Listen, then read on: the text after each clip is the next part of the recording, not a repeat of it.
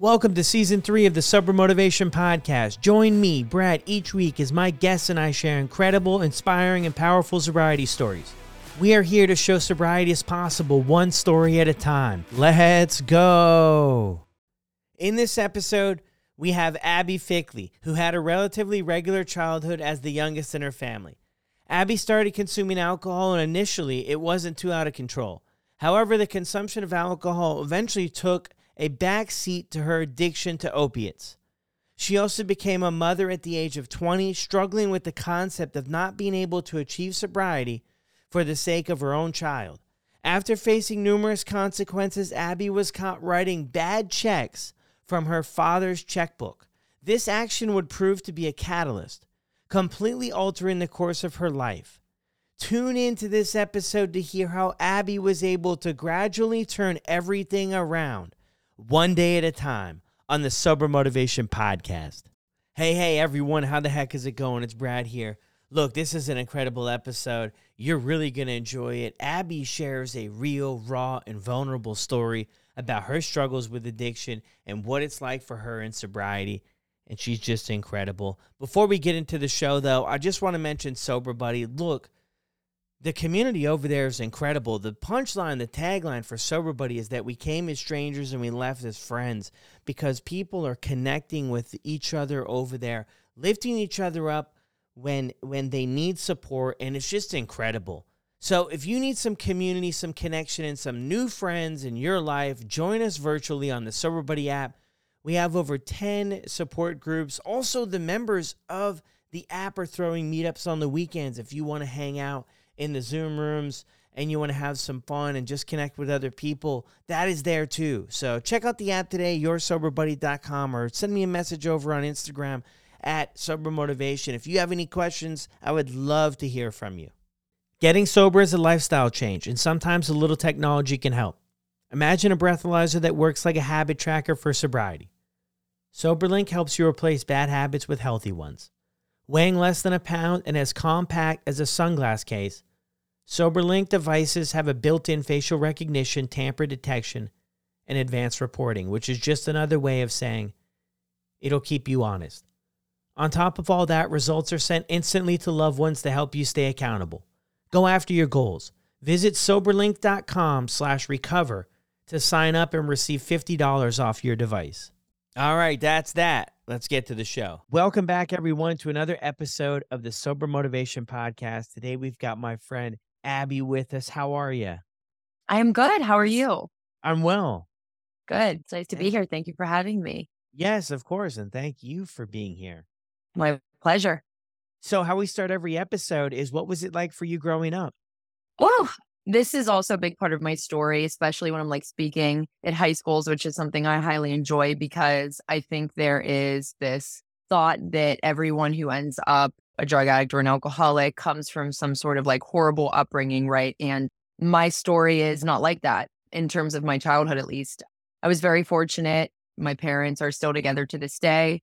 I have an older brother, an older sister. I'm the baby of the family. We grew up in the suburbs. We were privileged in the way of just like we had everything that we needed and generally anything that I wanted, which I can get further into that. But yeah, it was good. I did well in school. I had a great group of girlfriends. We weren't really getting into trouble, like a very typical upbringing. And then, of course, there were things within it that I've learned over the years affected me that maybe I didn't so much realize at the time or even when I started using. But I grew up in a very different household than my siblings they're closer in age and then I am further apart. So those two were together a lot. And I was on my own a decent bit. And as I got into, I don't know, the later years of middle school and into early high school, my siblings were already off moving on to college. And so there was this probably in the most important part of my upbringing, like preteen, teenage years. I was like an only child. And my parents treated me that way. And my mom at the time had decided to go back to school and study for her doctorate. So my mom wasn't around very often.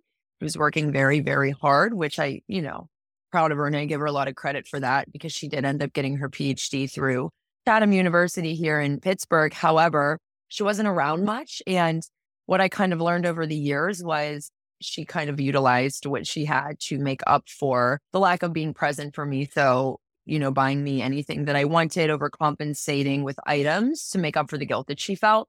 And again, I didn't realize that at the time, but looking back, when I think, and you know, I love my mom, she did the best she could. And as a mom myself now, I can recognize that and I can see that none of us are perfect. And ultimately, she was trying to better all of our lives with what she was doing.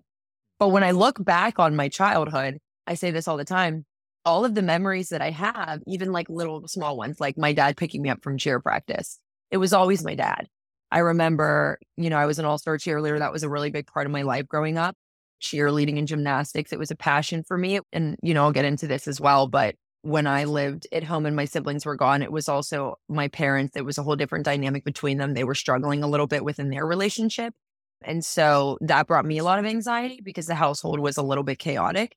And so I think cheer and gymnastics was something for me that I knew it was consistent. I knew I was going to go there every week at the same time. It was just something consistent in my life. And I think I clung to that. And I think I clung to my coaches.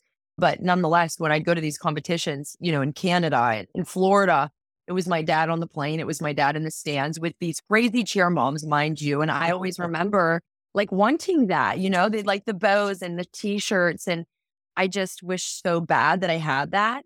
But it, oh my gosh, it chokes me up because he would just sit there in the midst of these crazy cheer moms and just support me and help me put my bow in and my little wig on, my little curly wig. My dad, even whenever I began struggling with addiction, as you can see, there's a very soft spot in my heart for my dad and everything he's done for me. And so even when I began struggling, it was just always him.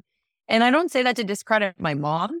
I just say that because it played a big role in my addiction starting and, you know, everything that ends up later happening with getting sober and stuff. But no, generally, I had a great childhood and there's small things that definitely affected my life. But ultimately, I was fortunate. I had a fortunate childhood. We were blessed. And my parents came from nothing. So my mom started out at community college, paid her way through that working at McDonald's, and then she became a doctor. Now, today, she's retired and she's currently in Rome with my dad traveling through Italy right now. So they're doing good now. But yeah, things were definitely rocky for me in high school, big time. Yeah, I know high school. I always say it might have been the hardest four years of my life, high school. Thanks for sharing that because that's kind of, yeah, it's a good myth to bust. I think that addiction only stems from, say, broken homes. Now, I have seen a Yeah. common theme of divorce with people on the show, and I never even Okay. knew this, but hearing people's stories, yeah, a lot of people share about it with their parents, and I'm always like, oh, is it going to be in this story? And then it's in that story, and I'm like, oh, That's this so is interesting. yeah, more common than I realized. But it also can go the other way too, that you don't have to come from broken home or divorced parents or getting bad grades or all of this disastrous stuff. You can just kind of be an Right. average Joe and it can definitely affect anybody from any sort of status, right? So Absolutely. Animal. And you know, what did that make me think of when you were talking about the theme of divorce? Another theme, like I'll notice too, in this Mm. similar regard, is whether parents are divorced or not, is the idea that parents raise their, and I think this might have been a thing, especially for, I don't know, like our generation with the way our parents raised us, but it was always like, it doesn't really matter how we're feeling or what's going on in the home, but as long as we look good, Mm. at least a lot of people that I've spoke to and I think that definitely affects us in the way of addiction because I know for me, like I carried that. My siblings have carried that. I've had conversations with my brother that he's like had to do, and my siblings aren't addicts. In fact, nobody in my family is really. But mm. I've had to talk to my brother about like debunking that and just getting rid of that thought process that like it doesn't matter how we feel as long as we look good to the world. And definitely that manifested in my addiction for sure. And that's another common theme I noticed too, just to add to what you're saying about the divorce. But it's funny, and I didn't understand this as a child, but I do as an adult. I will never forget when my mom first mentioned to me that her and my dad may split. We were in a Dollar General and she was helping me look for press on fingernails because she wouldn't let me get my nails done. And so we're literally in this aisle, strange timing on her part, but she tells me that they may be splitting up. And interestingly enough, I was so excited, like thrilled beyond belief. I wanted it so bad. I was like, yes, that's wonderful. And I remember as a child, I thought I was so wrong for that. But now, as an adult looking back, I'm like, that really truly must have been how much I had gone through in the home watching them. And it was just so disheartening for me as a kid. And so, you know, my siblings were on the other end of that, where they were like, no, no, no, we don't want them to get divorced. We want to see them together. We want our grandchildren to not have to go to 30 places on Christmas and all of these things. And I couldn't understand. And obviously, it took growing up in therapy and things to realize that I didn't grow up in the same household as them. Like we grew up in two completely different homes. And for me, I saw the worst of it. And so I just wanted them each to be happy. And my siblings didn't see that, fortunately enough. But for a while, then I was like, I'd get resentful at my siblings. Like, how could you selfishly want them to be together when they're this unhappy? But they couldn't see it. They weren't seeing and experiencing what I was in the home. So anyway, stop rambling. But yeah, it's all interesting stuff. Yeah, no, and I think that too. I mean, if I'm understanding it right, it's like you have to put on this different mask than what is actually going on just to put on this other facade that things are going okay. And on Right. the inside, like I think when I was younger, I wasn't able to really connect the dots. Looking back now, it's like, oh, okay, now I can see it a lot Right. better. But at the time, I felt these, you know, anxious, nervous in different ways around things. I did anyway, put on a show that, you know, everything's gravy all the time. Exactly.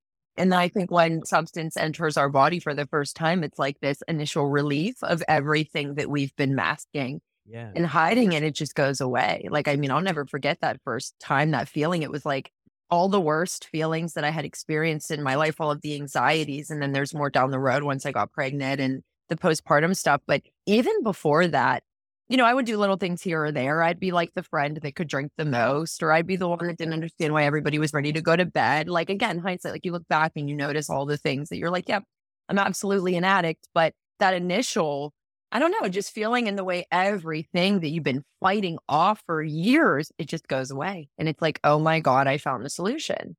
Yeah. Unfortunately, you know, it's not a good one, but Yeah. it's wild. When did it start for you? So you're doing this cheerleading and traveling. Every time I think of cheerleading, and that I, there was a movie. What was it Mm, called? Bring it on. Yeah, bring it on. Yeah. Yeah, I'm thinking of That's a good one. That movie. My yeah. daughter See- loves it. Oh, I can imagine because she's into cheerleading too, isn't she? Well, that's what's so funny is how things come full circle. Yes, I actually coach her cheerleading squad for her school. So I coach Yeah. youth cheer. This is my third year coaching. And I went to the same school. So she's wearing the same uniform. She's mm-hmm. cheering for the same school. And it's funny, like we did the parade two two Saturdays ago. We had our community day parade that happens every year. And I said, I went from walking in this as a cheerleader to walking as a coach. And it's really cool. You know, I definitely didn't anticipate like staying in my hometown. But that's what happens when you get pregnant at a young age and it all works out, right? Like I'm young and I'll have so much time when she's older to go wherever I want. And, you know, I still, we do so much fun stuff. And in my mind, it all happened just the way it should. And these Mm. full circle moments would have never happened otherwise. So I'm ultimately grateful for the way everything played out, but it is funny. It's pretty wild. So yeah, she's a little cheerleader now too, and she's good at it, but she's better at the gymnastic stuff than I was. She's more into like, she's really good at bars and beam and she doesn't do all star cheerleading like I did. She loves youth cheer, but no, yeah, we have a lot of fun. That's yeah. so cool. So back to when it all first started for you. When was that, and what did that look like for you? What was it? So it started with alcohol for me, and it was mm-hmm. very typical, just in terms of I was doing the same thing my friends were doing. It wasn't anything out of the ordinary. Not that it was good, but it wasn't out of the ordinary for what you typically see at that age with experimenting. And I'm going to be honest, like in the beginning, it was fine, really. Like it wasn't anything out of control or crazy. Like, I mean, maybe now and then I get sick or black out, which oh, I guess isn't normal, but I just mean like it was just high school stuff. And it pretty much remained that way through graduating high school. I was prescribed a medication. To this day, I'm not 100% sure of what it was. It wasn't a controlled substance by any means, but it did something to me that I enjoyed to the point where, like, I, as a high schooler, you know, which was out of the ordinary, like, I knew what day that was supposed to get refilled. I was there an hour early at the pharmacy waiting. So that was, you know, looking back, definitely kind of strange. But, you know, I wasn't running out of the bottle in like days like I would later in my story. So it wasn't normal. It was signs of addict behavior, but I was still maintaining a good lifestyle, good grades. And Mm. then the addict behavior kind of started before the drugs came in. So I ended up not graduating high school as a cheerleader. I made a lot of mistakes and we would party before football games on Friday nights. And I was a flyer. And so I would literally be drunk and I'd be like on the field doing these halftime performances, just like craziness. So it's chaos. And something ended up happening where my coach called my parents about something I had done. It wasn't substance related, but it was the behavior was absolutely there. And it got me and my parents in a really big fight. And I became so resentful at this coach that I quit. And so I believe I quit junior year cheering, and that was it. And then it just went downhill from there. all of those hobbies and those things really kept me on a good, on the up and up. And so that was the beginning of my demise and my bad behavior because then I'd go on to graduate high school and go to beauty school. And that in itself was kind of hard for me because my mom's a doctor, my dad's an architect, my sister's a doctor, my brother's computer science. And so everything went just the way my parents had planned. And then, like, there came me. And so I think I've always struggled with that. You know, my mom has told me that the doctor told them they couldn't have any more children after my brother. And then there came me. And so there was the age gap. It's like everything went just the way my parents planned it. And then I came along. So I struggled with that for a long time and I wanted to go to beauty school. It's not that I didn't want to go to college, but I loved hair, makeup, beauty, all that stuff. And what's so funny is, is everybody was supportive. Like my parents were supportive. Nobody was upset I wasn't going to college. And it took me a long time to realize this. I think I just would put the blame on other people. Like they're not proud of me. I'm not doing what they want me to do. But ultimately, it was me. I wasn't good enough for me. Everybody else was proud of me but yeah, and that's when I started dating my daughter's father in beauty school. And then I ended up pregnant at 19 years old. Yeah, Wild so, stuff. Yeah, it's interesting too, though, that you bring it up because I share the same story. Like it wasn't a dumpster fire right at the beginning. It was like some things were a lot of fun. Might have been like those odd times where it wasn't you know, maybe the best, but like, I don't know, all my peers were doing the same thing. When I first started, I wasn't doing really anything different than what the people I was hanging out with. And we have right. We had a lot of fun and then it started a slippery slope after some time. But some people share a story that like things are just the bottom fell out right from the beginning. Not yes, about many yes. people, but for me, yeah. it wasn't like that, you know? Yeah, me neither. And you're exactly right. I was just listening to somebody's story. I can't remember where this was. It might have been online or maybe on my TV yesterday, but you know, the broken home situation. And I think people just start to, was it your podcast I was watching? It might have been yours, but it is wild. Like you say, and the bottom falls out right from the beginning. Like when a 10 and 12 year old just like kind of finds their parents' prescription and boom, right from the beginning, they're starting with like the hardcore stuff at like 12 years old. I mean, it's wild. And then, like you say, it manifests through anyway. I mean, honestly, it's, the possibilities are endless. And I tell people that all the time. You could have a great life, but if you have that disease or that, addict mentality, you just can't play around with things and have fun with things like other people can. And that's not even to get into the way things have progressed, right? And like what is in mm-hmm. substance state and how dangerous it is when you see these kids who are perfectly good kids and they're in college and they get good grades and they come from good homes and they just want to have fun one night, they try something and don't wake up. Like it's terrifying. And that's why just today, I honestly, my mission is just like education with preteens and teenagers and going to schools. And I get so much fulfillment out of that, you know? It's scary. Yeah, no, for sure. Yeah, what's out there to deal with, it was completely different when I was doing this stuff. It's completely different because the problem now, I mean, just to touch on it slightly, is not like people that are addicted, quote unquote, that are passing exactly. away and stuff. Like, you know, a lot of the stories and the parents I've talked to over the years, 13, 14 years old. This is like their first try of anything they ever knew. You know, yeah. I mean? Like the parents didn't know that they were up to anything. They just tried one thing. A friend said it was this. Yep. And it wasn't because nobody knows what's what. You know, just because the person you, you, you, get it from says, hey, this is nobody knows, right? So uh, that's incredible that you're working at that to bring some awareness to that because it is truly devastating. It is. It's scary. And I also think parents need the education too, right? My parents didn't know anything about addiction. Even once I became an addict, it took them a lot of, I mean, experience with me, but also Al Anon was really helpful for my parents. And ultimately, I'll get into that because that's what saved my life is my parents being like, we're done with you. We can't do this anymore. Your siblings hate us because we've spent so much time, energy, and money trying to like save your life. You know, mm-hmm. my siblings were resentful towards my parents, but it just gets so wild. But the education is just necessary in every regard. This is always interesting. I don't hang out in the rooms as much as I did, but the rooms absolutely played a huge part in getting me sober, AA. And whenever I was in AA in the central office, we would call schools all the time and we would offer to come in, but we were just constantly denied. Like it just never happened, unfortunately. And, you know, we never really knew why. Obviously, we had suspicions, but it was just kind of unfortunate. But then fast forward to when I started sharing my journey on social media, just kind of on my own independently when COVID hit, because that's when meetings became virtual. Mm. And I just wasn't getting anything out of them because I think what I enjoyed so much was the community and the people. And I just didn't get that feel when meetings turned into Zoom. And so mm. then I started sharing my story. But what's interesting is, is I started getting calls and emails about speaking whenever I started speaking on the internet. And that almost too came full circle in a way because it was something I always wanted to do, but was just constantly turned down So I did three last year, and that was my first round of this. And then I already booked one, and school has barely started yet. So yeah, it's really cool. It's really cool. But the education is just crucial, especially today. Yeah. And I mean, I think that there's another angle of somebody who's been through it that can provide a different story for people to hear. I mean, I think there's definitely purpose in the professionals, but I also think there's a purpose for the lived experience folks like us to share what things are like, right? My hit I agree.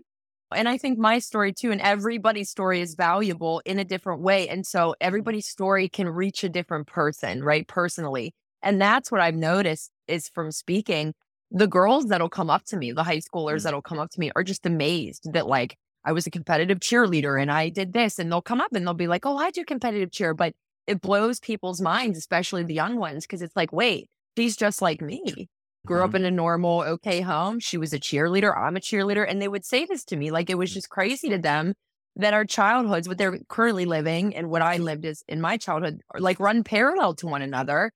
And, anyways, so I think Yeah. it's this huge wake up call to them that, like, oh my gosh, I could truly be anybody. So Yeah, stay it's fun. It's cool. yeah, to stay aware. So when did the opiates get into your life? How did that look? So it started out with benzos. That's like the mm-hmm. first thing that I started abusing. And so I got pregnant at 19. I had my daughter at 20.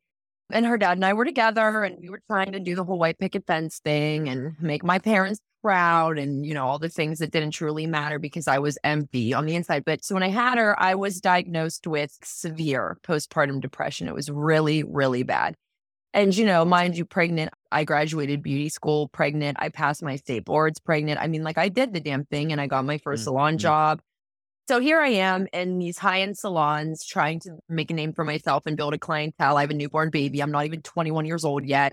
And I'm living a life that, like, just wasn't typical for a 20 year old, is all I'm saying. I mean, people can do things at any age they want, timelines, whatever, but just it was a lot for a 20 year old. And mind you, like, I moved out of my parents' house pregnant. I didn't even know how to do laundry. Like, I remember when my daughter's dad kind of pulled me aside one day and was like, hey, you have to remove the lint from the dryer. You're going to burn the house to the ground. Like all these like little things I just didn't even know. And here I was like having a baby. It was a lot. And so naturally it was overwhelming. But on top of that, the postpartum depression just really hit me hard. So I went to a doctor and a mm. therapist and they worked together. And their solution for me was a bottle of Xanax. Mm. And looking back, it angers me, especially because there was no education. There was no like, hey, be careful, this is addictive, or even like, hey, don't drink on this. Although I wasn't of age, no warning was given to me. Not that that mm. would have changed much, but whatever. You look back at all the little details of things. So, mm-hmm. anyways, it took like barely a month for me to be eating the whole bottle. And I just was then trying to get them off the streets. And then not long after that, and it was solving the pain that I was feeling, right? It was doing what it needed to do. One thing led to another. And then one of my girlfriends actually had a boyfriend who was using opiates. And so she was, you know, whatever, and engaging in it. And she offered them to me. And I remember it was a perc 10 and I swallowed it. I just ate it. And yeah, that was it. that was it, really. I don't even think I was 21 yet. My daughter was around one at this time. Yeah. So yeah, you know, I got him when I could. And then everything hit the fan. Eventually, my parents were giving ultimatums go to rehab, you know, or we won't be a part of your life. I didn't have a home. I had totaled all my vehicles and everybody stopped kind of fixing them for me. And things just got really bad really fast with the opiates. Wow, yeah. Yeah, I can relate to your story too. I remember the first time I did it too. Yeah, I was sitting uh, playing cards with a few buddies. We were just playing cards and they were like, "Oh yeah, yeah, this stuff's great." My one buddy had. Well, I asked him. I said, "Why are you taking Tylenol? Like if you're not feeling well, we can put your chips, you know, we are playing a game of poker. I said we can put your chips aside for the next game and you can just kind of Oh. head home." Cuz I was Right. naive. I had no idea about I any of stuff. understand. Yeah, and then he was like, "No, no, this it's this other stuff. You feel good." And I'm like, "I got to try this out." And yeah, I felt really good, Crazy. You know? It's crazy. So you Mhm. crash all the cars. Like, is this from being high or? So that was from the benzos mixed with alcohol. I would drink, uh, which is just absolutely deadly in many ways without driving a vehicle. Yeah. Sitting in a chair drinking on benzos is deadly. Yeah, yeah. I was wrecking cars. I was just hanging out at bars, partying, and I was struggling with the whole mom thing, like, which is Mhm. wild because I always wanted to be a mom. I used to cry to my mother and like beg her to have another baby. She couldn't. My mom had me at like 40, you know, and I'm like, I wanted a baby so bad my entire life. I would use my parents' old cell phones. They'd give me like those Nokia phones that didn't have, you know, any cellular. And I would set alarms on them and I would wake up at like 3 a.m. and feed my baby doll. I will never forget when my mm. cousin came over. She was staying with us because they live out of state. And I was forcing my cousin to wake up at like three. I'm like, we have to feed the babies. And I just remember my cousin being like, dude, I want to sleep. It's a baby doll. Like it's an American Girl doll. Relax. But, you know, I just hmm. really wanted to be a mom. And then when yeah. it happened in a way I didn't expect, it flipped. Like I just wasn't, you know, I celebrated my 21st birthday with a one year old. And I, of course, love her to death and would do anything for her, but I just wasn't in a place to be a good mother. And so I just struggled with that. And I just wanted to party that's really it. I just wanted to be in bars and I wanted to be having fun. And that was a big part of it. That was a big part of it. Yeah. It's interesting though how you have that vision of being a mom and then it happens. And I mean, you'll see a lot of people too, right? It's like a tough spot, but you'll hear a lot of people like, I was going to get sober for my kids, right? Once I have kids, like all of a sudden, bam, the switch will flip and I'll just yeah. stay sober. And then, yeah. yeah, a lot of people are going to share a story like kind of afterwards. What you're sharing is like, yeah, it doesn't just stop things better. right in their tracks. Doesn't. There's something on the inside that we've got to work on. It is. Right? You're 100% right. I can't tell you the amount of times I said I'm going to get sober for my daughter. I mean, I said that constantly. So here's why, and I'd love to mention this just briefly. When people say things like, I'm going to get sober for my daughter, I'm going to get sober for my mother, not only does it not really work, but it's also actually dangerous. And here's why I say that. Not always, but for me, that was a dangerous thought process because then here's what would happen I wouldn't be successful at it. So then my brain's like, you piece of shit. You can't even get sober for your own kid. So then I start beating myself up. So whether dangerous, it might be a strong word or not. All I mean is you're exactly right. There's something within us that needs healed. We have to want to do it for ourselves. And I always tell people it doesn't matter if that outer source gets you there, right? To rehab, treatment, outpatient therapy, whatever it is it's okay to let your child motivate you to go. But while you're there, you have to find something inside to keep you there. And that's what it was for me that final time. The outer source that got me there was my dad saying, Hey, I'm going to press felony charges on you if you don't go to rehab. So, yeah, that wasn't me wanting to go. I didn't want to go. But by the grace of God, and this wasn't my first, second, third, fourth, or fifth attempt at rehab, but by the grace of God, while I was there, something changed my last time in rehab, the whole thing was different from any other time. But just within it, I found something that kept me there. And I think that's what's important. And I don't know, everybody has a different. I know some people do say, like, I got sober for my kids. But just for anybody who is struggling with that, you're not a bad person if you were unable or didn't find success with sobriety when you're doing it for somebody else. You just really do have to do it for yourself. I wouldn't want that to discourage anybody, that thought process. That's all. Yeah. Wow. And that's so powerful too, because that is and I've never been in that exact situation myself, but for other reasons, then that's how you feel. You know what I mean? If you're like, I want to get sober for my kids, I can just imagine. And then you're not getting that. And then you're like, oh, then you're just going to go off the other end. Oh, yeah. You, you get worse. And then it snowballs into, he's better off without me. Like literally, yeah. that's where it took me. So that was a really big piece of my story, actually. I tried for a long time to get sober for my kid. That's a really big thing. That was a really big learning experience. But so many pieces of my story came full circle in just like very interesting ways. And motherhood being one of them in terms of saying how bad I wanted to be a mom and then being so unsuccessful at it in the early years. And my daughter's very familiar with my story. I'm going to be honest, I don't hide much from her in this regard. I'm very honest with her. You know, she knows I talk about it online and she actually came to my home group with me every Tuesday for a year, for an entire year. So she was young, you know, so she grew up in the rooms in a way.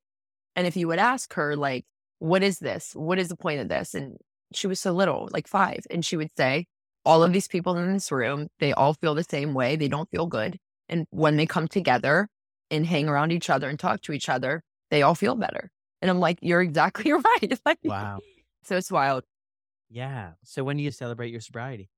April 24th, 2018 is when I went into treatment for the last time wow. by the grace of God. And so, interestingly enough, it was my story's wild in terms of the timeline, not only because I was just in like fight or flight the whole time. So, a lot of it is like a blackout, but also I ran across the country, like back and forth, back and forth constantly. So, intakes were always a bitch because it's like to go in the intake room in rehab. I'm like racking my brain trying to give her every little date and time. And that was always a lot for me. But my point is, is that every time I had relapsed, and the first time I ever went to get sober, when I finally accepted my parents' ultimatum, I'd go to California.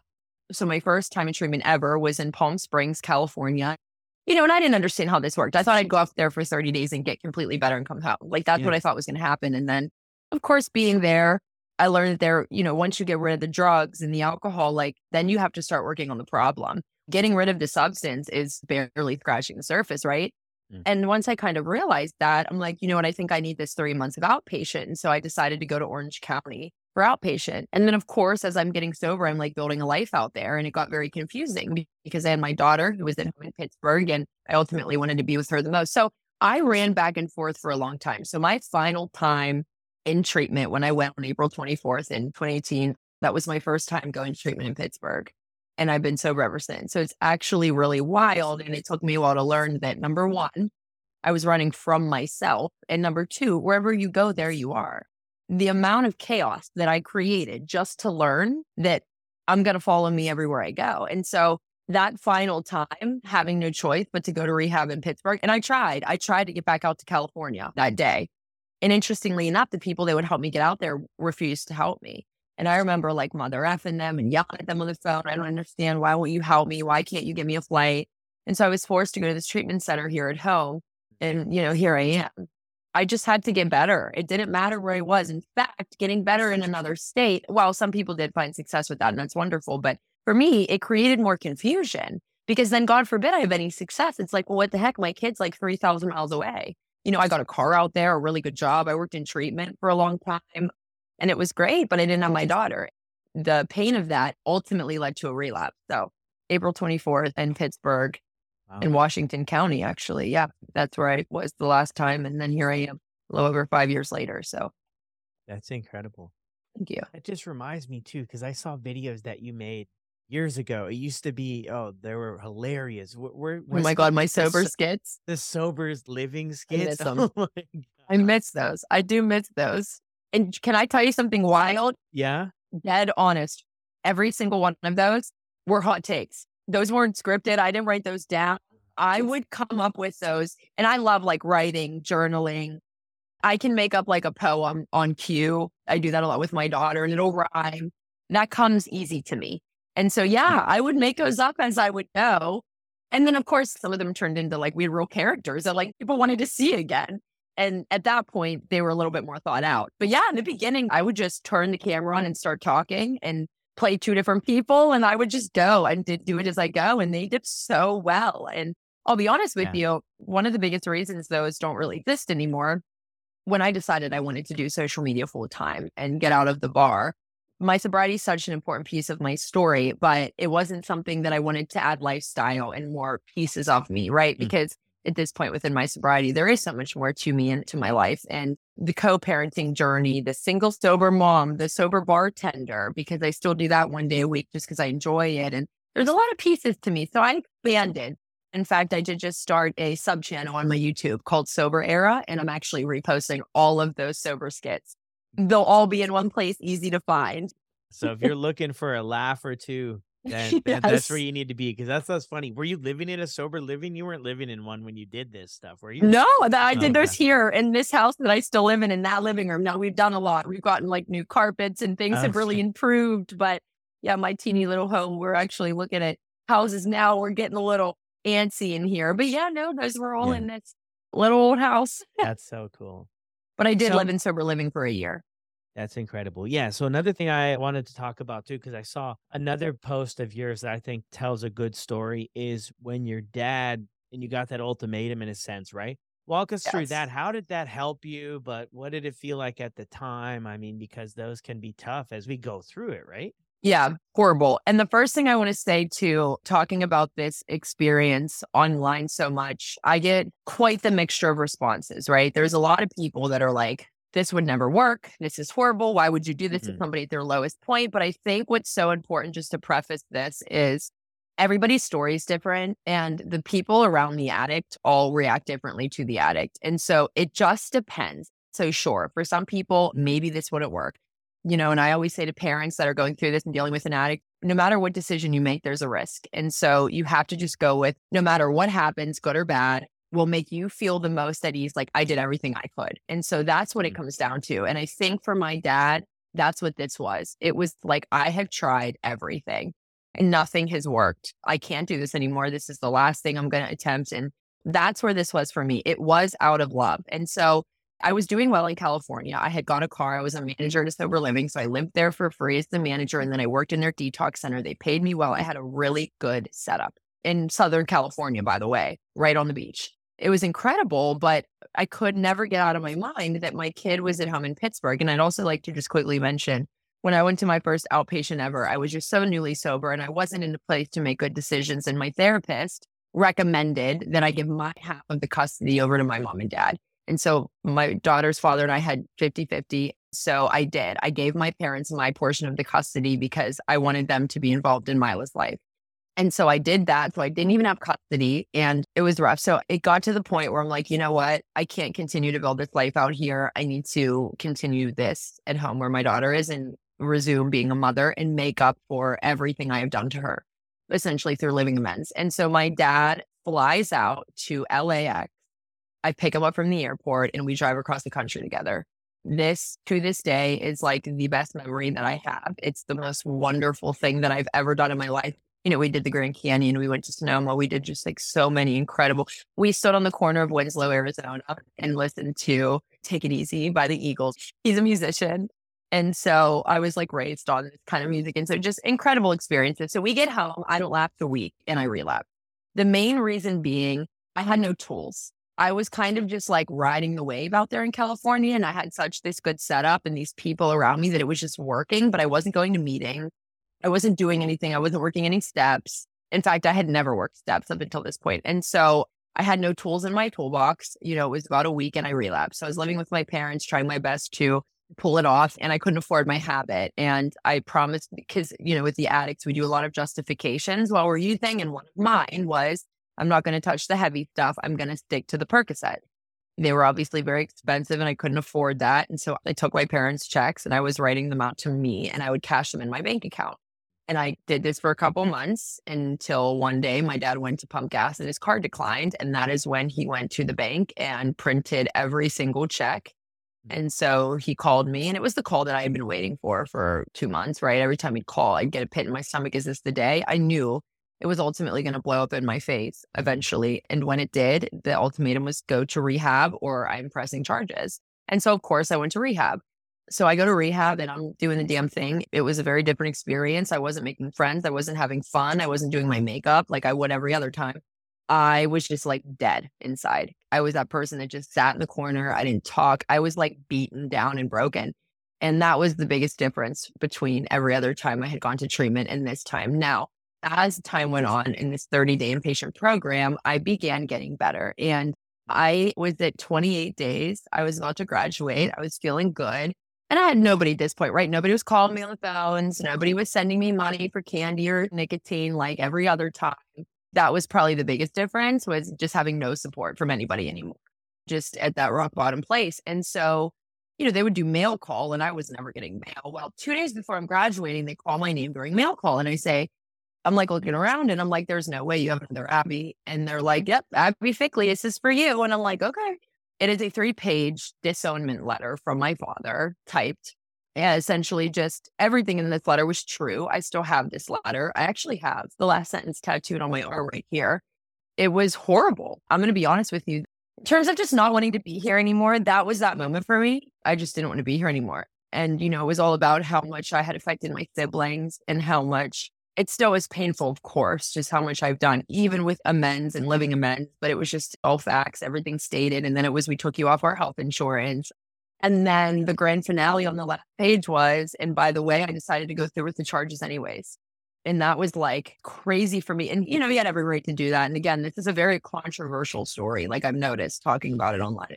It really is. And so for me, I can't tell you the amount of growth as a person, the situation gave to me because essentially, after I got out of treatment, I went into the sober living because I had nowhere else to live. Again, having nowhere else to live and my parents not providing me with a place to live living in that sober living for a year is one of the biggest reasons why I have found success, not only in sobriety, but in life. Every single thing that happened in this last run of mm-hmm. rehab and IOPs and stuff was so crucial in my recovery and who I am today, and even the success that I've accumulated today. And it's something that I would not have otherwise done, right? I was used to being in California in Orange County, and literally the sober livings were like mansions.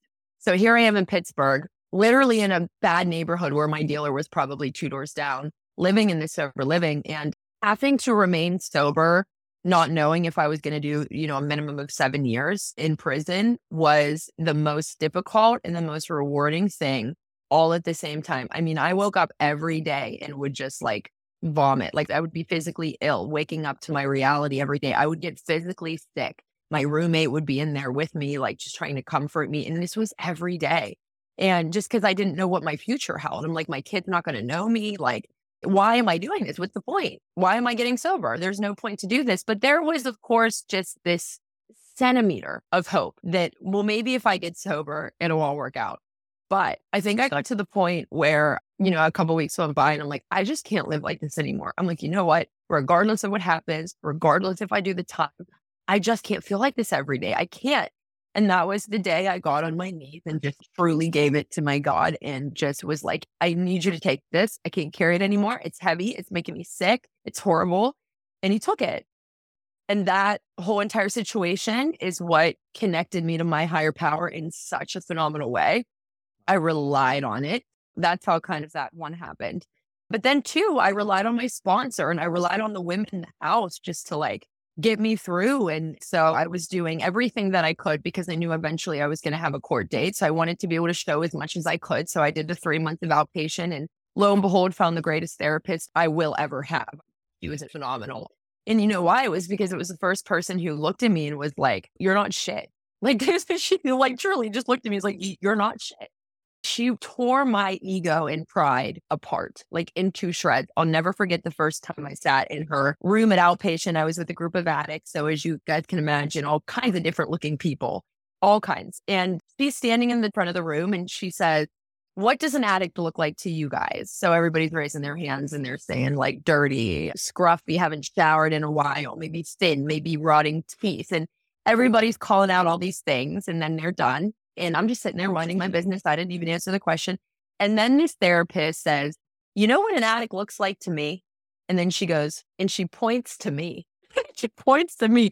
And of course, at this time, I'm still so sick. I'm like, I hate this lady. You know, I'm being like a little brat. I'm like, screw you. And I was like, oh my God, I was so angry. I'm like, out all these people in this room, you're going to say I look like a drug addict, but I only tell that story just to give a little bit of an example of who she was as a therapist and a person. Like, oh my God, that woman saved my life in so many ways. But yeah, so ultimately, I just kept living. I kept staying sober. You know, obviously, a case like this took a long time to roll out. And uh, another really wild full circle moment happened within this story because at first we had to go to like our local municipal, we weren't in downtown courthouse yet because the charges were filed like here where we live. And so we saw a judge, a specific judge, and I'll never forget him because when this was going on, this judge, my parents were like behind me. And I actually had the owner of the sober living with me, supporting me. And I'll never forget the judge was like, turn around, look at your mother, which, you know, I hadn't seen her in a long time. And he's like, turn around and look at your mother. He says it again. And it just was so painful. It hurt really badly. And so we got through that. And so I had over a year sober by the time trial came. And to this day, I don't know for sure or not if my parents knew that pressing these charges, like even if they wanted to revoke, the state was going to pick them up. I don't think they knew that. I thought maybe they thought they had the power to like, oh, we changed our mind, but they couldn't. There was nothing that that mm, point pressing those charges.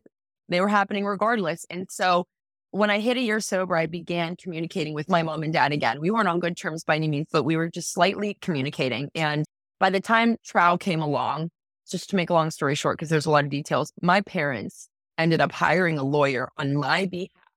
And my parents, me and this lawyer fought these charges together, these charges that were pressed by my mom and dad.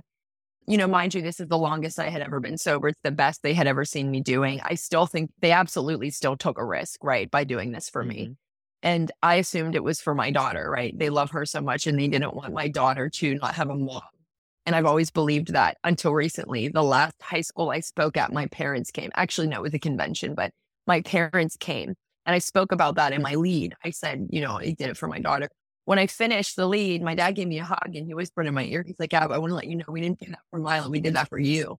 And that was a really big moment for me. I don't know if in my brain, I just consider it myself not enough, but it was really cool to hear my dad say that as much as we love their granddaughter, hmm. they're like, we ultimately did this for you. So we fought the charges and we got 32 counts of forgery, identity theft, and theft by unlawful taking dropped down to a one misdemeanor theft charge, which was crazy. So, of course, I paid my parents back in full in the form of restitution. I did years of supervised probation, which, in my opinion, was a big part of my stability and my foundation in early sobriety. Knowing that this PO could show up at any moment and drug test me, that was a huge yeah form of accountability. She ended up becoming a good friend of mine. Wild stuff. But wow. yeah, they, it ultimately saved my life, those charges. It was the first thing that scared the shit out of me. That's the main thing I can say. It was the first time within this journey of using and trying to get sober that I was genuinely terrified. It was enough. For me, that's what it took. It doesn't take that for everybody, but for me, that's what it took. It took my life literally was likely going to end for me to finally go get sober and stay sober. Thank you for sharing that story. And yeah, I can see how that can go back and forth.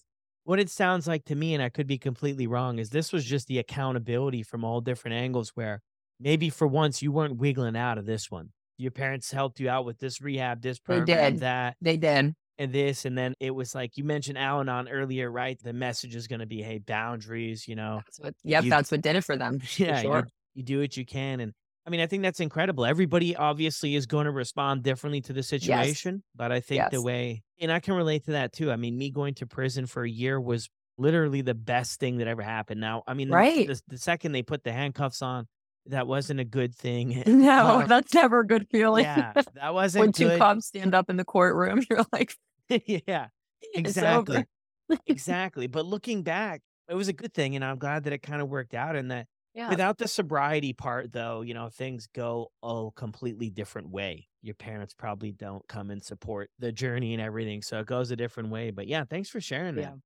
Yeah, no, of course. Yeah. I mean, it took years of deconstructing and just like rebuilding. And mm-hmm. today, you know, I have an incredible relationship with them, you know, and I like to share because it's inspiring. And it, like you just said, it doesn't even mm-hmm. have to be in the sense of addiction or sobriety, but there are so many people that go through pain within family members and broken relationships. And it just, in general, I just think it's inspiring for anybody who may be wanting to reconnect with a parent like this. So the last sentence of that letter I got tattooed on my arm because the last yeah. sentence, well, really was the only like halfway kind thing that he wrote.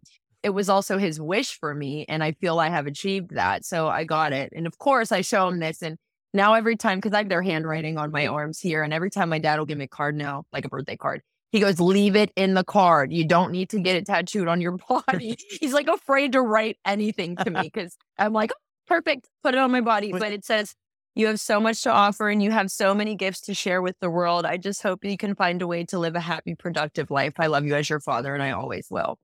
And I felt that I had done that, you know? But you know, the other thing I wanted to mention really fast is I can't imagine what this took my father. Like I, as a mother, cannot fathom eh, with knowing his daughter's in the lowest place of her life and then having to do something like this. The strength, the respect that I have for that man, I can't even. So anyway, my mom, on the other hand, not so strong in that way. And I think I'm more like her in that way. I don't think I could do it. My mom couldn't have done it. And so, what I really respect and appreciate on my mom's side of this because I give my dad so much credit because he's the one that did this. But to touch on my mom, she knew that she didn't have the strength to do this to me. So she decided to just step back and not do anything. So, like, she didn't enable me. She didn't call me. She kept my number blocked, but she wasn't a part of what my dad had done. She stepped back when he was dealing with these charges and things. And so I give my mom a lot of credit too, because mm. as somebody that like had to watch this and really couldn't, you know, rather than enable me in any way, she just decided to step away. And she did the same thing in the courtroom. My dad stood up and spoke on my behalf in the courtroom. Mm. That was one of the first times I had ever seen my dad cry, which is wild. So my mom's in the back. She can't even function. Poor thing.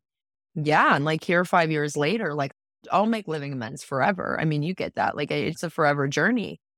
And for her not to rescue you because that's like what Yes. moms you know that's what that's moms right moms want to Absolutely. jump in there Well- save the day and take the uncomfortableness away from Away. Yeah. Yeah. And we were codependent too. And that was something I had to work on. Setting boundaries with my mom was one of the hardest parts of early sobriety to the point where I would have to have my sponsor. She would communicate with my mom like it was me. She would send me what to say and I'd copy and paste it. When I tell you, I would like call my sponsor before I'd put a pair of socks on. I mean, obviously I'm being dramatic there, but truly, I was Yeah. afraid to make any decisions for myself. Mhm. And so my sponsor taught me how to set boundaries. My mom didn't like those boundaries, but then adjusted to them. And now we have like really healthy relationships. And that also was helpful for me as a mom to set boundaries with my daughter and teach her to set them with me. Like, that's okay. Mhm. You're allowed to do that. So, yeah, it's all good. It leads to a lot of growth. Yeah, it sounds like it. Yeah, it's those tough things, right? Because I've never been in that situation, but it'd probably be maybe easier in a sense just to enable sometimes and just to go with the flow and just sure. kind of turn the other way and say, "Oh, I don't even really realize what's going on," than to tend to draw that line in the sand of like, "This Yep. is it." That is a very hard thing to do, and each situation's going to call for something different, right? So Exactly. but yeah, I mean, you responded to it and it held you accountable, and now you're rocking and rolling here. You're rocking Um, and rolling. Yeah. So just in a quick few minutes here, like what's it been like for you in recovery and sobriety and how do you get through the tough times and how the heck do you keep it going and what's that all about? Yeah, it's not easy. So, like I mentioned before, my recovery journey really shifted when COVID happened. And I think a Mhm. lot of people can relate to that to the point where I'm not in the program anymore actively in terms of going to meetings. However, I do utilize the program in my life. So, I utilize the steps in my everyday life. I always use the analogy like every morning. And again, this is not physically, but in an analogy sense, every day when I leave the house, I can either like pick up my big book and take it with me or I can leave it on the table. That's a really big thing for me is like everything that I learned and all the tools that I learned that helped me get to where I am today. Also, step 12, we just repeat. And so for me, I've learned at this point in my journey, the biggest thing that keeps me sober is helping the next person. And so social media is helpful in that way, but it's not enough for me. I had to learn that in the beginning. Like I couldn't just post about sobriety and recovery on the internet and that be my, you know, medicine. As much as I enjoy it, now it's a job. So the line really blurred there. But that's why I moved into more of like lifestyle stuff. So yeah, speaking at schools is a huge one for me. I'm involved with a local women's rehab facility that's actually opening their second campus and they're going to offer childcare for women that need to go to rehab. It's phenomenal. And so, you know, they're raising their money and they're getting that bill. And I've been helping them with that. I went to their gala. So I try to be very active in my community. That's a really big thing. I just found out there's like, I guess, a little recovery coffee shop that opened not long ago. They reached out to me. So I'm going to go there and meet with them. So I'm trying to just get more active in my community. And then when it comes to speaking, I spoke at schools this past school year that I never even had heard of. I mean, there's so many, and this one that's coming up here, I'm really excited for. In the beginning, when COVID hit, that's when I started creating content, which again, I think a lot of people did the same. And, you know, again, that took off, and I was a sober bartender. So that was where I got my feet on the ground. And that's Mm. how I began to pay rent in the sober living.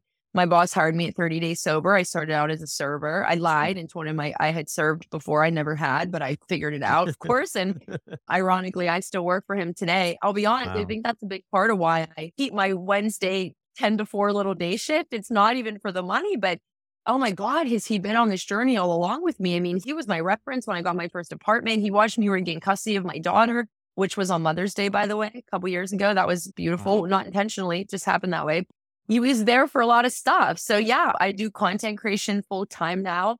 We've been living in this house in my daughter's school district. And actually, I'm currently working with a landlord and not at this moment with the way that the housing market is, but I'm looking to buy, you know, hopefully next Yeah. year and just like super exciting things. But I also want to Wow. say, you know, I'm five, five years in and the first two years were absolutely the hardest. When they say truly take it one day at a time, I remember being within my 30 days sober. And I'm talking about, so I'm not going to be able to drink at my wedding. But here I am at 28, I'm still single. Like the things that I would think about in early sobriety, it's like, doesn't matter. Just focus on today. And that would be a big thing that I would remind other people because I was so worried about the future.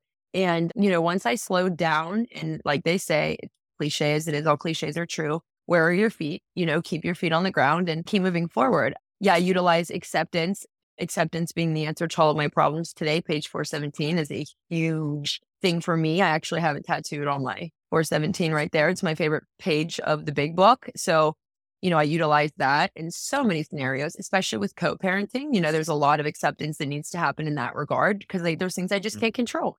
I utilize the program. I try to stay within a community locally here, the social media stuff. But honestly, the biggest thing is just living amends.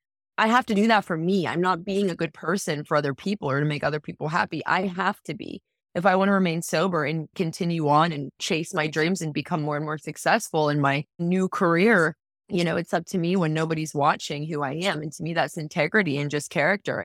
I choose to be a good person today. I choose to make good decisions. I choose to be honest and I choose to take accountability when I'm wrong because I don't know everything. And I always pray, like my number one prayer is that I continue to learn. I never stop learning. My opinions always are changing. And like you say, I just, I'm rolling along here. just keep it going. I don't know, but it's been yeah. good and I feel very blessed. Yeah, that's beautiful. Thank you so much for sharing that. Well, I want to finish soon, but I'm wondering this because I think you probably get asked this all the time, and I probably saw it yeah. somewhere, right? You're a bartender, you're not drinking. What's that mix like? And before you jump into it, though, I always think people always ask that to me, like, you're going here with this drinking and stuff. Look, when I made that decision to not live like that anymore, uh, for me, I don't know, that was enough. You made it. Yeah, you made that decision, regardless of if you're around alcohol or not. We, your decision has been made. That's mm. not changing. And sure, I agree with you 100%. And I do think there's people that don't quite get that. I think that it's like, well, you're around alcohol, isn't that triggering? But again, it's different for everybody. For me, yeah. I wasn't thrown into the bar because that mm probably wouldn't have worked. I was a server for a year. And within that year, I couldn't help but to notice the bartenders were making more money than me. And I wanted to be a bartender. And in fact, my boss who hired me, he didn't want me to do it for this exact reason. He was really hesitant and really didn't want to hire me as a bartender. So what I did in the meantime was when I'd be grabbing my drink from the bar for my tables, I would, you know, be a Manhattan. I'm like, what is this? Manhattan, well, what's in it? They tell me, you know, and then margarita, how do you make that? Do you shake that or do you stir that? And I would just start asking questions, right? And then I'll never forget one day was Kenny Chesney at Heinz Field and the bar was right on the other side of the bridge. And we had a bartender no call, no show. And my boss looked at me and was like, You ready? And I'm like, I'm always ready. He's like, No, you ready to bartend? And so anyway, he threw me behind the bar for the first time ever on the day of a Kenny Chesney concert. And for me, that's perfect because that's how I learned, right? You got to throw me in. You could tell me something 30 times, but I had to do it. I've been a bartender ever since that day. But I had a year sober. I had a program. I had people that supported me and people that I could be honest with. Mm-hmm. Honesty is the most important thing, of course. And then I guess in my brain, the money was more important than the substance. And again, that may not work for everybody. And I make that very clear. But yeah, so it was a gradual process. But number one, I'm going to be completely honest. When I was in active addiction in the worst of the worst, like I probably didn't drink for a year. I mean, when I was addicted to opiates, I didn't care about alcohol. Now, of course, I probably abused it in my younger years, but mm. alcohol was never even really a struggle for me. It didn't do for me what opiates did. So it wasn't worth destroying my entire life for. And so I just knew that. And like you said, and I had made the decision already. You know, I had built a beautiful life. I had got my first apartment in the city and I wasn't willing to mess that up. And I'll be honest, the other thing to look at too is I'd see people on the other side of the bar it would be a really good reminder of why I don't drink. I'm like, that would have been me. You witness it and you're like, oh my God, thank goodness. And then the money. So, yeah, I think it works for some people, but not everyone. No, I love that. As we wrap up here, is there anything you'd like to leave us with? Where can we find you? Where can we follow you? Yeah. Reach out to you, all that fun stuff. Of course. So I try to make it as easy as possible. First and last name, Abbey Fickley on every platform. I'm on Instagram. I'm on TikTok. I'm on Facebook. My primary platform is YouTube, YouTube Shorts, long form YouTube. And then, like I said previously, I recently created a sub channel within my YouTube called Sober Era. So if anybody's ever looking for the goal of this, as I'm building it currently, is to create a community for people to feel safe to come in and chat about all things recovery, some humor with the sober skits, and then some more serious things. But for the purposes of education and relatability and humor mm-hmm. and a disease that's not fun to manage on a daily basis. And so, yeah, those are all my platforms. I make long form YouTube content too, which is fun. That's newer. And I'm just currently building that up. And that's what I've been up to. Yeah. Awesome. What's the YouTube plaque behind you? Yeah. So this is when I got 100,000 in subscribers. Wow. That's so this is a big deal. Yeah. So I won't get the gold one until I hit a million, which in my brain will never happen. next But month. the people around. Yeah. well, yeah, I'm halfway there. I'm a little over halfway there. I just want to tell you something really fast because, and I think this could be inspiring for a lot of people, whether they're Yeah. content creators or not. I got on TikTok when COVID hit. Mhm. Reason being, I've always wanted to create YouTube content. I did it in middle school with one of my girlfriends. We were like prank call boys and stuff. And then when she got a big girl job, she deleted the platform. So that's gone. But then in really early on in COVID, I started making long form YouTube videos, makeup videos, some with my daughter. And it was fun, but I didn't really have any subscribers. And then what ended up happening with that was I didn't have the technology that was needed to like really create content. I didn't have a laptop. Like there was just no way. And so then I find TikTok and I'm like, okay, 60 second vertical videos, I can get down with this. And it Mhm. took less time away from being a mom and all my other responsibilities because I'm bartending full time to pay the bills. So I'm on TikTok. I'm trying to build a platform. Fast forward, three years go by. I have 400 some thousand followers on TikTok. Now I'm like working really hard to build this. So then I go over to YouTube in December of 2022. So not even a year ago. I hop on YouTube when I see that they started shorts. And I feel like I've had to work for every view and follower on TikTok, which is cool. I'm willing to work for it. But I decided to repost all of the hard work and all of the content mm. to YouTube. When I tell you YouTube showed up, I surpassed my TikTok following on YouTube in less than a year. The following on TikTok that took me three years to build, I surpassed that on YouTube in months. And that was really inspiring for me, especially because YouTube is what I've always wanted to do. And so, you know, it's just funny because I would always ask God, I just didn't understand. I'm like, what's the plan here? I know this is what I'm supposed to be doing. It comes down to that blind faith. And then when the YouTube stuff Mhm. happened, and ultimately that's where I prefer to be, especially because they have stricter guidelines, especially with children. And I appreciate and respect that so much, along with some of their other stuff. But it all just kind of worked out the way it was supposed to. I mean, it was a curveball. I didn't see it coming. So YouTube has been incredible. And YouTube is the reason I was able to leave the bar. So I just didn't expect it to happen that way, but I'm so grateful that it did. I love YouTube. I'm so grateful for every person that supports it and watches me. It's Yeah. phenomenal. Life is just wild. Yeah, no, that is that. I didn't even know it was like that for you on YouTube. Honestly, I'm not on mm-hmm. YouTube much, but yeah, it sounds like too, right? You got in when the TikTok was popping. If you got Yep. in when the shorts were moving too, they definitely for the new features they show extra love. It was And, um, crazy. It's that Yeah. timing, right? But that's what life is all about. There's like an old True. saying, like life's a game of inches. And that's what it's all about is the timing. But it's like being in the right place. But before you even get that opportunity, you've already been, you know, because some people might say, Oh my goodness, this all happened and like you're so lucky. But the reality is for those of us who things work out, we've been preparing for many, many There's a years lot of work. Yes. before the opportunity presented itself. And we've been preparing for many years, not knowing for what. You know what I mean? No, exactly. Not even knowing for what. And that goes, yes, that goes back to that blind faith. No, and you know what's so funny is literally two days ago, it's on my YouTube shorts. Like two days ago, I posted a video about this. I was like, I don't think some of you realize I didn't just start creating content when I hopped on YouTube and blow up. I'm like, I have been a content creator for three plus years every day. trying to do this. And you're exactly right. It comes down, sure, maybe there was some luck involved. Maybe, like you say, timing. But that doesn't discredit the, oh my gosh, the amount of hard work. And I'm so grateful Yeah. that I decided to take all that content that I had worked hard on. I ended up putting it on a platform that appreciated it more than I thought they would Mhm. because that's not what I was used to. It's funny. You're exactly right. and that's incredible too. And to have the success on YouTube is much better financially than uh, all the other platforms. funny is that I would say to God, I'm like, I don't get it. Like, why is my TikTok not blowing up? And you're exactly right. When this happened with YouTube, I could name a list of reasons why this is where I'm supposed to be. You're right. Yeah. It was the first platform to exist. I believe it'll be the last. It's the safest. I cannot post a short without listing if it's appropriate for children or not. I can't even hit post without filling out this little tiny questionnaire regarding kids. They don't do that on other platforms. And so, yes, I can name a million reasons why it's so funny. And I didn't, God knows what he's doing. That's all it comes down to. And that's why I will continue. And whatever that means for anybody, I know people get freaked out by that. That's just for me. Call him Big G. But Big G has it all figured out for me. And I just got to follow his steps and not take control because I like to be Yeah. a backseat driver. You know how it is. Yeah. Well, look, I'm so happy, especially with your story and everything that you found. Thank so you. much, you found so much success with sharing it, and thank you for sharing it with us today on the show. It's an honor and privilege to be here. I really appreciate you inviting me on. I really do. This was a lot of fun. Of course. Well, everyone, there it is. Abbey Fickley's story. What an incredible, incredible comeback. Look, I got to be honest though, I did not expect the part where her dad still followed through with the charges. I didn't know that that was that dynamic there. And that's interesting.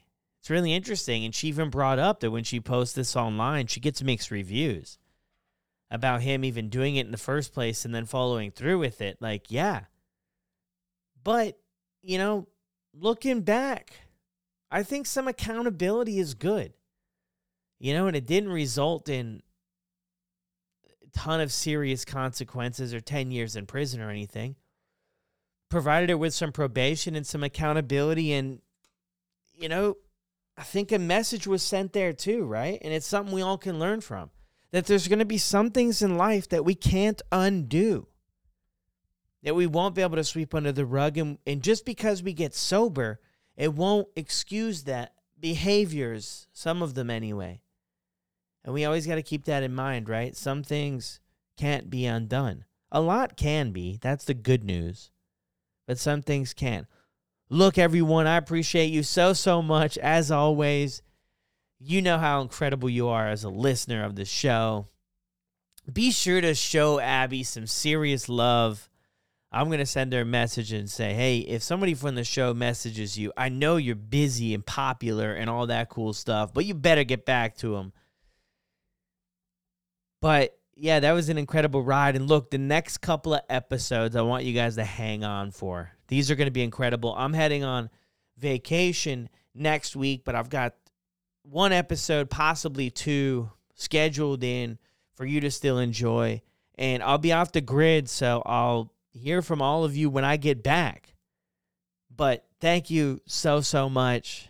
And I'll see you on the next one.